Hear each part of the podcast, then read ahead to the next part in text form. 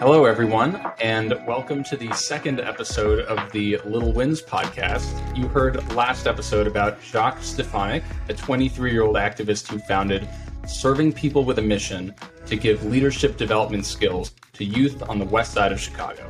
We here at Little Wins were able to give him a $200 grant to provide backpacks, notebooks, writing supplies, and other school supplies to the youth he serves. Today, we feature a fellow Chicago activist our guest Griffen Saul, who will actually be making a contribution to Little Wins from his nonprofit organization to further our efforts. Griffen was born and raised in Chicago, Illinois, and graduated from Tufts University in 2021, majoring in political science. From a young age, Griffen has been committed to activism and social justice. In early 2016, he founded We Are Able, a nonprofit dedicated to building empathy and empowering young people to be the change they wish to see in the world. Some of his initiatives have been a disability awareness campaign designed to teach people proper disability etiquette and take action on accessibility issues facing communities. Interns for Change is another initiative designed to increase equity by advocating for paid internships. Also, his nonprofit includes the Chicago Youth Council for Police Accountability, the first of its kind youth council designed to give young people a seat at the table on matters of racial justice, safety, and equity. Griffen has received numerous awards and nominations, including being named a Newman Civic Fellow, a Tisch Scholar, an American Red Cross Community Impact nominee, a Young Leadership Award of Light recipient, and being named a 25 under 25 recipient at the Global Legacy Summit. In his free time, Griffen loves to meditate, go on adventures, and travel in the, I'm sure, very little free time he has in between all those accomplishments. So, Griffen, my first question for you You've done everything from what we just mentioned to working on the Pete Buttigieg for America presidential election to working at the UN and as a political advertising fellow at Google. So tell me, what have been the most defining parts of your path and how do you see your journey when you look back on it? Thank you so much for, for having me on, Isaac. We've known each other for a bit of time. I think it's so amazing what you've started with Little Wins. I've definitely been very privileged in the experiences I've been able to kind of have ranging from the nonprofit field to my own organization to the private sector as well. And I think some of the most formative moments for me have really been the networks and relationships that I have developed and fostered along the way. I think that's like the, the, the really the key to my success in a lot of ways is I've been able to formulate a lot of really incredible relationships and been so fortunate and blessed to have such amazing mentors that have guided me throughout this journey and throughout this process you know, I having worked in the private sector for a little bit of time with that brief stint was around six months. I ultimately returned back to the nonprofit field because for me, that's where my heart lies in terms of making community impact. I really see the way to make change and the path forward is giving power back to the people through grassroots community initiatives. And what's more, I think that these these models really need to be catalyzed by youth driven, community driven organizations before government can even model it properly first. So staying close to that and close to my values in Chicago and beyond is definitely the trajectory that I've, I've been on and plan to continue on.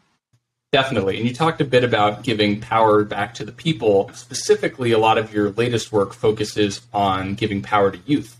I'd love if you could talk to us a bit about you know why you chose the issue of youth empowerment and how do you do work on that issue today? Yeah that's a great question. I mean i think with with my organization we are able i i like to try and focus on being an inch deep and a mile wide in terms of the issues that i care about. But the motif that has been consistent throughout each of the initiatives has been this this focus on young people. Starting an organization from a young age myself i understood the value of having your voice heard, having a seat at the table, but also recognizing my privilege as a white, straight, cisgendered male. I encounter difficulties having my voice heard, and I'm pretty much check every box when it comes to privilege. So, you know, the question, like, what else, what other obstacles are young people encountering when it comes to just not even having access, not having having tools, not having opportunities? So that's really where my passion and my heart lies. And approach that from every angle when it comes to having youth have a seat at the table. There's this beautiful quote by Shirley Chisholm one of the first black elected officials, and it says if they don't give you a seat at the table, bring a folding chair, and that's exactly what we try and do with our latest initiative, the Chicago Youth Council for Police Accountability. There was such a lack of engagement when it came to young people getting involved in matters of policing. This was following George Floyd and, numerous other acts of police brutality that we were seeing. So there's a natural opportunity for us to organize, mobilize, and create that opportunity, catalyze that level of impact for young people to really be invited to these conversations and pioneer the effort far more so than a number of our adult city leaders are doing when it comes to this level of police reform and accountability. Definitely. And for those who are unfamiliar, can you explain what the Chicago Youth Council for Police Accountability is and the work that you do there? Yeah, absolutely. So this was started about two, three years ago. The impetus for it was after the killing of George Floyd, as I had mentioned. And as a part of kind of the organizing that I had done, I had created a community conversation that we were going to do virtually to, at the time, address the health disparities and inequities that we were seeing due to the rise of the COVID 19 pandemic. About a day before that call was the murdering of George Floyd and completely altered and shifted the way we were thinking about having this conversation. One of the folks who happened to be on that call the next day was Ghian Foreman, who is the president of the Chicago Police Board. And during that virtual call, where we were able to kind of defy normal geographic barriers and bring together people from the southwest, north side of Chicago all in one, you know, Zoom room, I had pressed him on what youth engagement looked like. Not to my surprise, there was none. And that really was the launch pad for our journey to found this youth council that was going to empower young people to more deeply engage, engage in the work of the Chicago Police Board, amplify young people's voices that have historically been underrepresented and, and underutilized, and get people more engaged in these conversations and these dialogues. So we received unanimous approval from the board to create this youth Council. We are funded and supported by the Chicago Community Trust, and I'm so blessed and fortunate to have so many other community organizations partner with us and uplift us in this journey, ranging from MECFA Challenge, from Illinois Justice Project, from Youth Guidance, from BAM, like you name it, and and we've done the work to to, to foster relationships because ultimately that's what it's about this work is not going to be done without some significant community healing and building those relationships and those partnerships is the first step in doing that. And referencing back to your quote that you mentioned about, you know, if they don't give you a seat at the table, bring a folding chair. In what ways have you found that that has rung true for you, in which maybe the adults in the room have not exactly been so welcoming to youth trying to claim a seat at the table and not be given one? Uh, what challenges have you faced there? Yeah, it's it's interesting. I don't know where this this rhetoric stemmed from, but there's just this paradigm that exists of young people being bad, being, you know, misbehaving and not contributing positively to society. And that's just completely untrue. And and to be frank it probably comes from older generations continuing to perpetuate these systems and these misdoings of wrongful opportunity and wrongful access. So that's what really needs to be addressed going forward. You know, in my own experience, it's incredibly tough to get grant funding as a young person. Nobody really takes you seriously. I'm 23 years old now, so I can't really call myself like that young. But back in the day, you know, 15, 16, when we were really getting this organization off the ground, you're kind of looked at as the cute kid who is trying to do good in their community. And that's great. That definitely can get you in the room and open some doors but it's you're kind of put at the high chair, right? You're not put at a proper proper seat. So when we talk about getting access to the table, we don't want to be put in the high chair. We want to be in the seat, making decisions, having our voices heard. So many of these organizations preach these, you know, values of uplifting youth voices and creating youth opportunities. But what are they really doing when it comes to actually having youth at their board meetings and engaging them in their conversations that were, were related to like allocations of funds to programming in the next you know fiscal year so there's a lot that like needs to be done when it comes to like practice versus implementation. And i try to you know practice what i preach when it comes to all of our youth council members get a $500 stipend because it's super unfair unequitable and unjust to expect that young people are going to like be able to donate their time to serve your organization. And that's going to be free when in reality there's so much data and so much research that supports that having a paid internship versus having an, an, unpaid internship disproportionately affects people of color tremendously. So there's a ton of work that needs to be done in that capacity as well. But there's, you know, there's so many different avenues to approach this, right? I think the high chair one is a really great analogy to give, but it also comes to just building partnerships. I feel like so many people have their own agendas when it comes to this work, which is also ironic to me because ultimately we're all like trying to do good,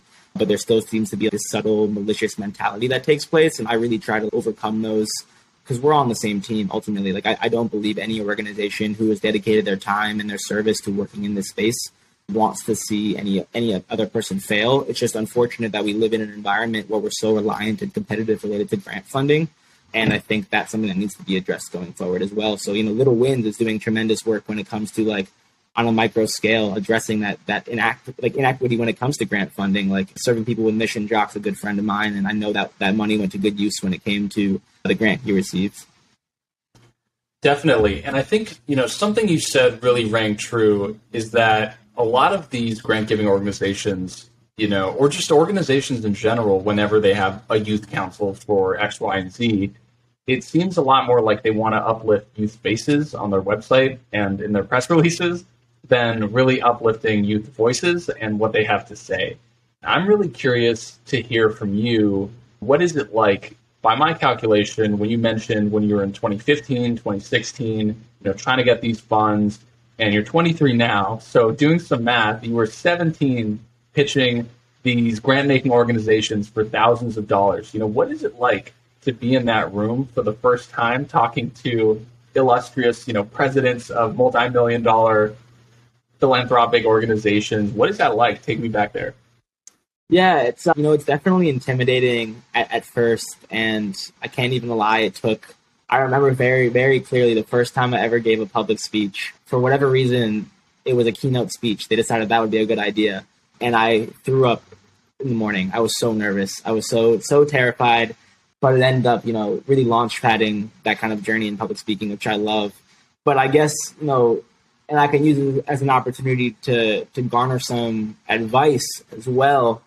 I think what kind of you know allows allows you to supersede those feelings of intimidation or anxiety is ultimately coming back to your why. I was in those rooms for a reason. You know, I was getting that funding for a reason. And it wasn't, you know, to like make myself known, right? Like it was like I was we were working to better our communities, to educate young people, to empower young people on whatever initiative we were doing at the time. And that funding was an imperative part of, of doing so. So, no, like, and this is, you know, speaking, I guess, directly to young people, like, no, you're deserving of being in that room by invitation or not like by by caring about these values and like the, these issues like you are deserving of being in that room and having that voice heard i'm a huge quote person just like very cheesy in that respect I'll probably drop some more throughout the the remainder of this you know conversation. But Nietzsche, who's a you know a famous infamous philosopher, once said that like those who have a why to live for can bear almost anyhow, and I truly truly believe that. I didn't know what I was doing when I started my organization. I like I and people say that I truly had no idea what I was doing, but I had the reason why I was doing it, and that was the important piece, and I figured out the rest along the way. When when you think back to you know when you were pitching these places and your work today what what do you think it kind of boils down to your personal why? Yeah that's also the beautiful thing about self discovery is you're constantly finding new new whys and new new things that like impact your life. My journey i guess into this space was and the impetus for it was was due to my experiences with my father. So my dad was diagnosed with advanced multiple sclerosis before I was born and confined to a wheelchair before that as well. So I never had the opportunity to see him walk. Obviously, you know, that was a difficult thing for me to cope with as a kid. And then ultimately, when I was 16 in 2015, he had passed away due to complications and just kind of like that lifelong battle.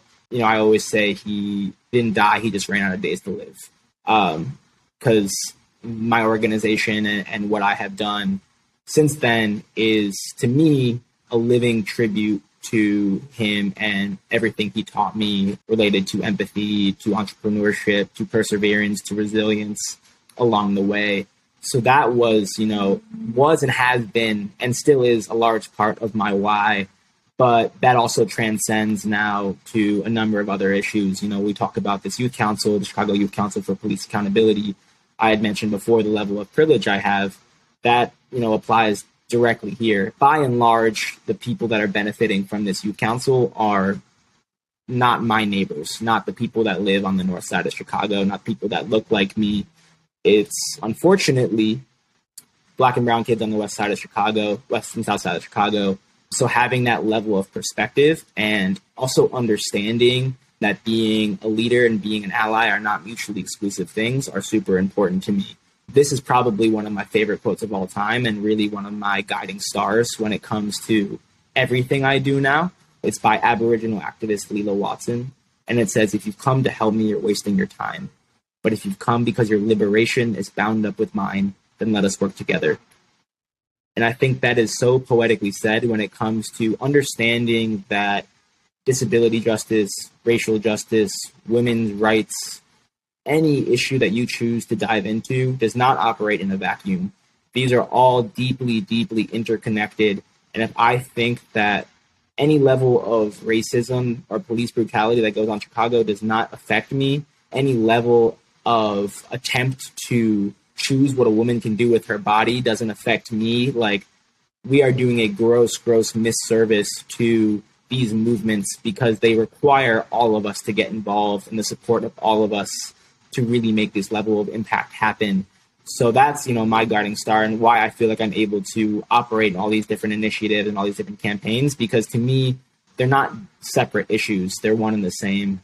And it's leading with empathy and, and having those whys close to my heart both like you know the just I guess desire to see the world in a better place that hopeless idealism and then also my own personal experiences with with trauma and with grief that have carried me to this point definitely and I think you know this kind of harkens back to something you said earlier about, you know, just in general, your why always changing and your why being dynamic. And I think the journey of getting into social impact as a life interest, as a career field, you know, with volunteering, whatever way, big or small, that you get into it, it's less of, you know, this is the one thing that matters to me and I'm going to work on that but much more so that you realize that everything, you know, the idea of justice is interconnected to everyone who lives without it.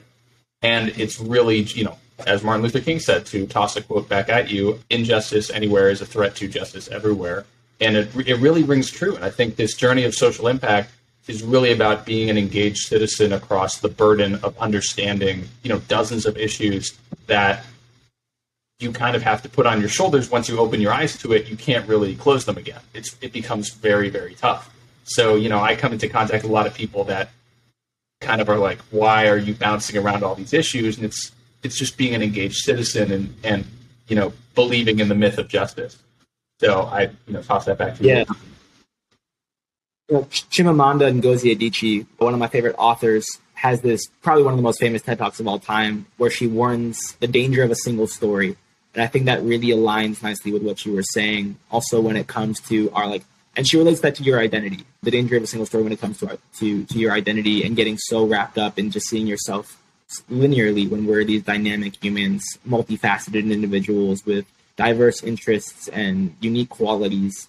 I think one of the most powerful and transformative lessons slash activities that I've ever been a part of, and I continue to incorporate in all of my interactions with young people is like the development of their own personal narratives because that that narrative is ever changing and ever evolving but to understand your core values who you are at your purest form and understanding that you know you're you don't have to be defined by your fate you can use your pain your past your trauma as a catalyst for change is game changing a complete shift in how you can see the world and how you can use your power and harness and own your power.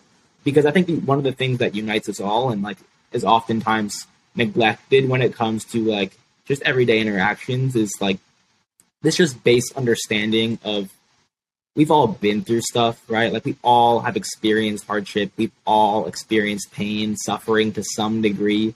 those experiences are all unique and valid and you can't compare or like negate somebody else's suffering because those are all unique to one another but to bring it back you know like use that experience whatever it may be for you and take that and to start to develop and think concretely about like how does that experience connect with my values? How do these values connect with this issue? How do these issues connect with this like broader way of life? And just start to flush out this narrative. Because being able to articulate your narrative, your personal narrative, and compare that with other people and bring that into the rooms will absolutely get you a seat at the, that table when it comes to like those grant opportunities, those networking opportunities. I think that is like an instrumental part of a change maker's journey and a change maker's identity is like first developing like who you are and not even knowing fully, but like starting starting the puzzle. Yeah, and I think that's the thing about values is once you do realize them, it can be a bit annoying to have, you know, they nag at you and say your behavior could be hypocritical in XYZ ways. They force you to, you know, see things clearly because when something is true, it's just so hard to ignore. No matter how much you might disagree with it or have been blind to it or be in denial of it, when you have this strong value, it just kind of forces you to see it. And, you know, that really reminds me of my own personal experience. Just you're talking about your why is that, you know, I at one point in my life lost about 70 pounds of weight and had been about 240, 230 when I was 17 years old. So right about the time when you're pitching all these nonprofits. but I was, you know, and eventually sort of went on this journey of weight loss and saw the incredibly stark and harsh societal difference of how people treat you when you look one way versus another how seriously your ideas are taken, how much people talk to you in a room, whether that's you know at a school meeting, at a business meeting, just you know you you are respected in an entirely different way. One way almost not at all, and the other way, you know, people just kind of assume that you are competent and you know your ideas are worth hearing. So, you know, once you have that value as sort of seeing the ways that you can be treated based on something arbitrary, then you really start to apply that to other parts of your life and it starts to open up your eyes to you know these other areas that deserve for you to work on them and deserve your time and your effort and your you know your blood sweat and tears. So i think what you said really rings true. Yeah i mean diet culture in america is so problematic for so many reasons. But i mean yeah we all have you know a finite amount of energy. And i think where you direct that energy is incredibly important and powerful for your growth. I have chosen to direct that energy towards this journey. For me, that is the nonprofit space, you know, this kind of like spiritual pursuit I'm also on as well. For some people, that's like my brother's in finance, and he chose to direct his energy towards that. Like we all have our different paths, all unique, all beautiful, all acceptable. And I think helping get in touch with your values is like a huge step forward and like finding out where your energy is going to be directed and where you want to direct that as well. Definitely. And speaking about that, you know, finite amount of time and energy that we have to find a path and pour ourselves into it, you know, what advice would you give to young people still looking to find out what their path is? Because I know you've been able to develop such a clear ideology and value system. You know, what would you tell someone just starting out on that journey? Yeah, I mean, the first thing I'll, I'll reiterate it again is, is start to to own that personal narrative and, and think through what it is for you. There's like cool activities you can even Google online. If you look up like a value sorting activity, it'll like present you with like, you know, 50 or something values.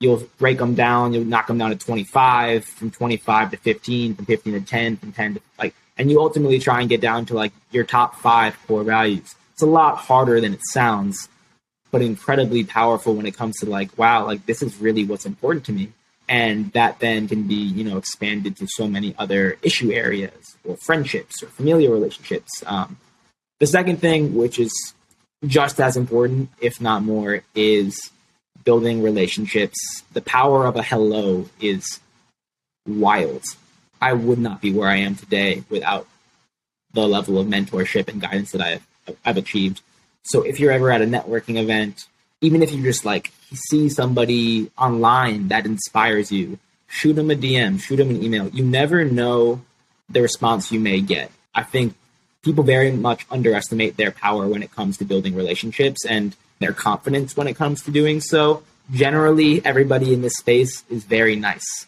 So I would strongly encourage you to just say hello, say you uh, you know admire their work, would love to get involved in some capacity, share with them ideas you have, and see where the relationship can go from that. And then I think the third piece is you know also just being the change that you want to see. I think it's one thing to talk about it, and then it's one thing to do it. There's a lot of talking that goes on in the realm of social justice. Everyone loves to complain about all of the problems. And don't get me wrong, there are a lot of problems, and nothing seems to be changing. I won't lie that, like, there's high burnout in this work because it just feels like you're working and you're working and you're swimming in the same place. But I think using that frustration as a force for good and getting involved with actual on the ground opportunities and not just like, you know, slacktivism, tweeting or Instagramming behind a screen, like getting involved, having a conversation, donating some money, attending an event. These are the things that are going to make a real change. And, you know, obviously, I cannot forget voting. That is, bar none, the most important thing everybody can do. Anybody who's listening, as soon as you're 18, register to vote and uh, make sure you cast your ballot an election coming up in Chicago. Actually, what like this this week, next week.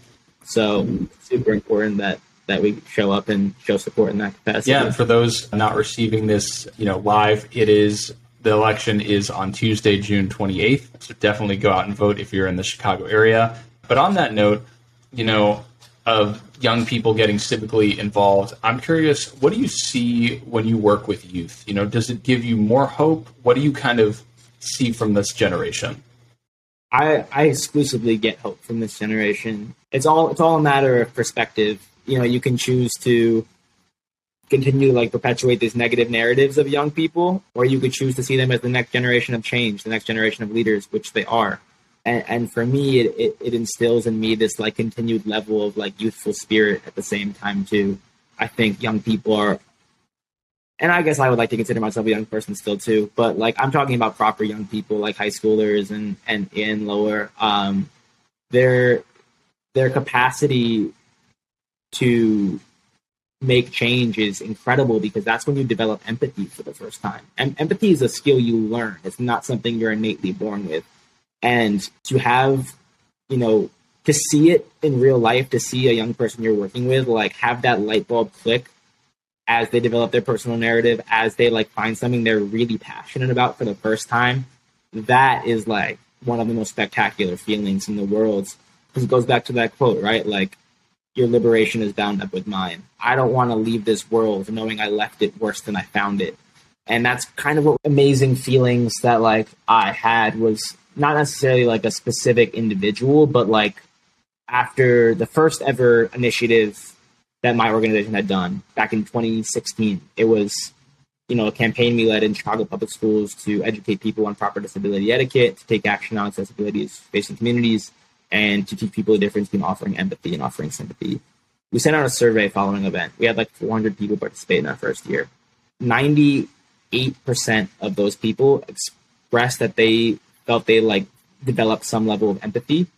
99% of people expressed that they like felt like they are more able, like better able to communicate with people with disabilities, and hundred percent of people expressed that they would like want to continue working with us in the future.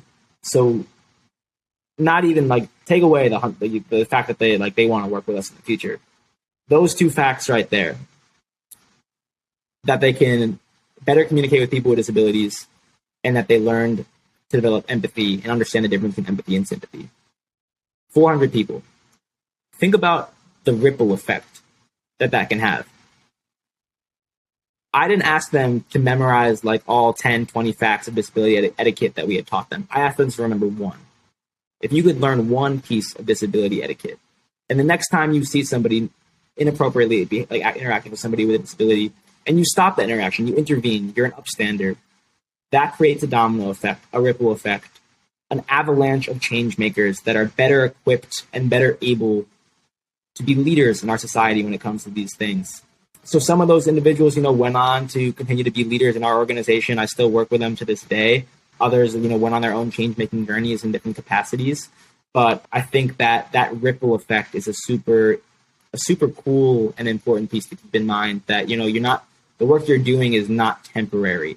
It it has it has sustained impact that like will will stay with people. I still remember the volunteer projects that I got in from a very young age and the people that were involved in it.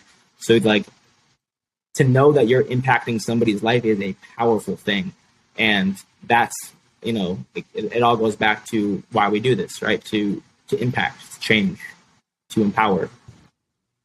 Definitely, and I, I'm not sure if it's a Martin Luther King quote or not, but it's something to the effect of to save one life is to save the entire universe. And I think, you know, really, and I've been I've been on the board of of nonprofits that you know do large initiatives, but there's really nothing like sitting across the table helping one person at a time. And I would encourage you know anyone who does this social impact work and does it on nights and weekends and outside their nine to five, you know, to avoid that burnout, I think it is so key to sit in front of the impact that you're having and really just see it on a one-on-one scale. You know, even though you might always be trying to get to the bigger thing or the way to reach more people, you really got to mix in that one-on-one interaction because there's really nothing else like it in terms of life satisfaction with your impact. And you know, to kind of ask you my second last question, I'm curious, where do you see your work going in the future, and where do you want to allocate, you know, your future finite time? Yeah, good question. I wish I had a better answer for you than what I do.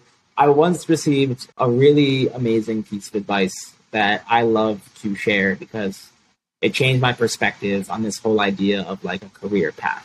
This individual told me that it's not a career path; it's a career mosaic. And I, I, you know, I love art. I love level of creativity, and I think that's that's that was such a cool analogy for me because it let me feel at ease with like just being comfortable and almost just like surrendering to the journey to come. I know I'm going to stay close to this space. This space is in like the nonprofit and social impact field.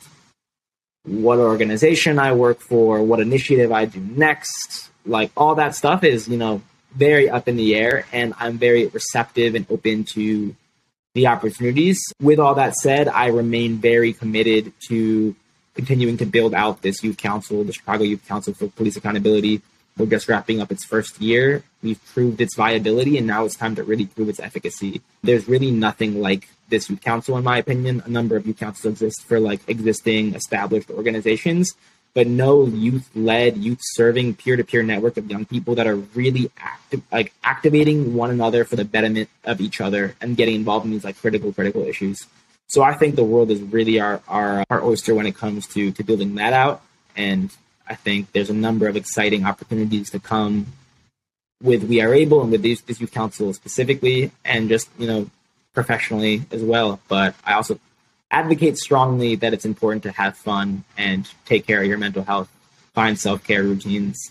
Because I, I unfortunately learned the hard way what burnout can do to somebody, and now I get to you know preach the beauty of, of self care and, and its benefits. Definitely. Well, we'll have to change next time to the fact that Griffen is a leading fun activist, advocating for it across the world.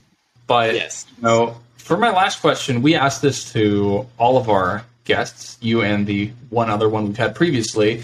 You know, what do you need from our audience? Whether it is volunteer time, donations, you know, something else. What do you what do you need if you're going to kind of put it out there for people to give you?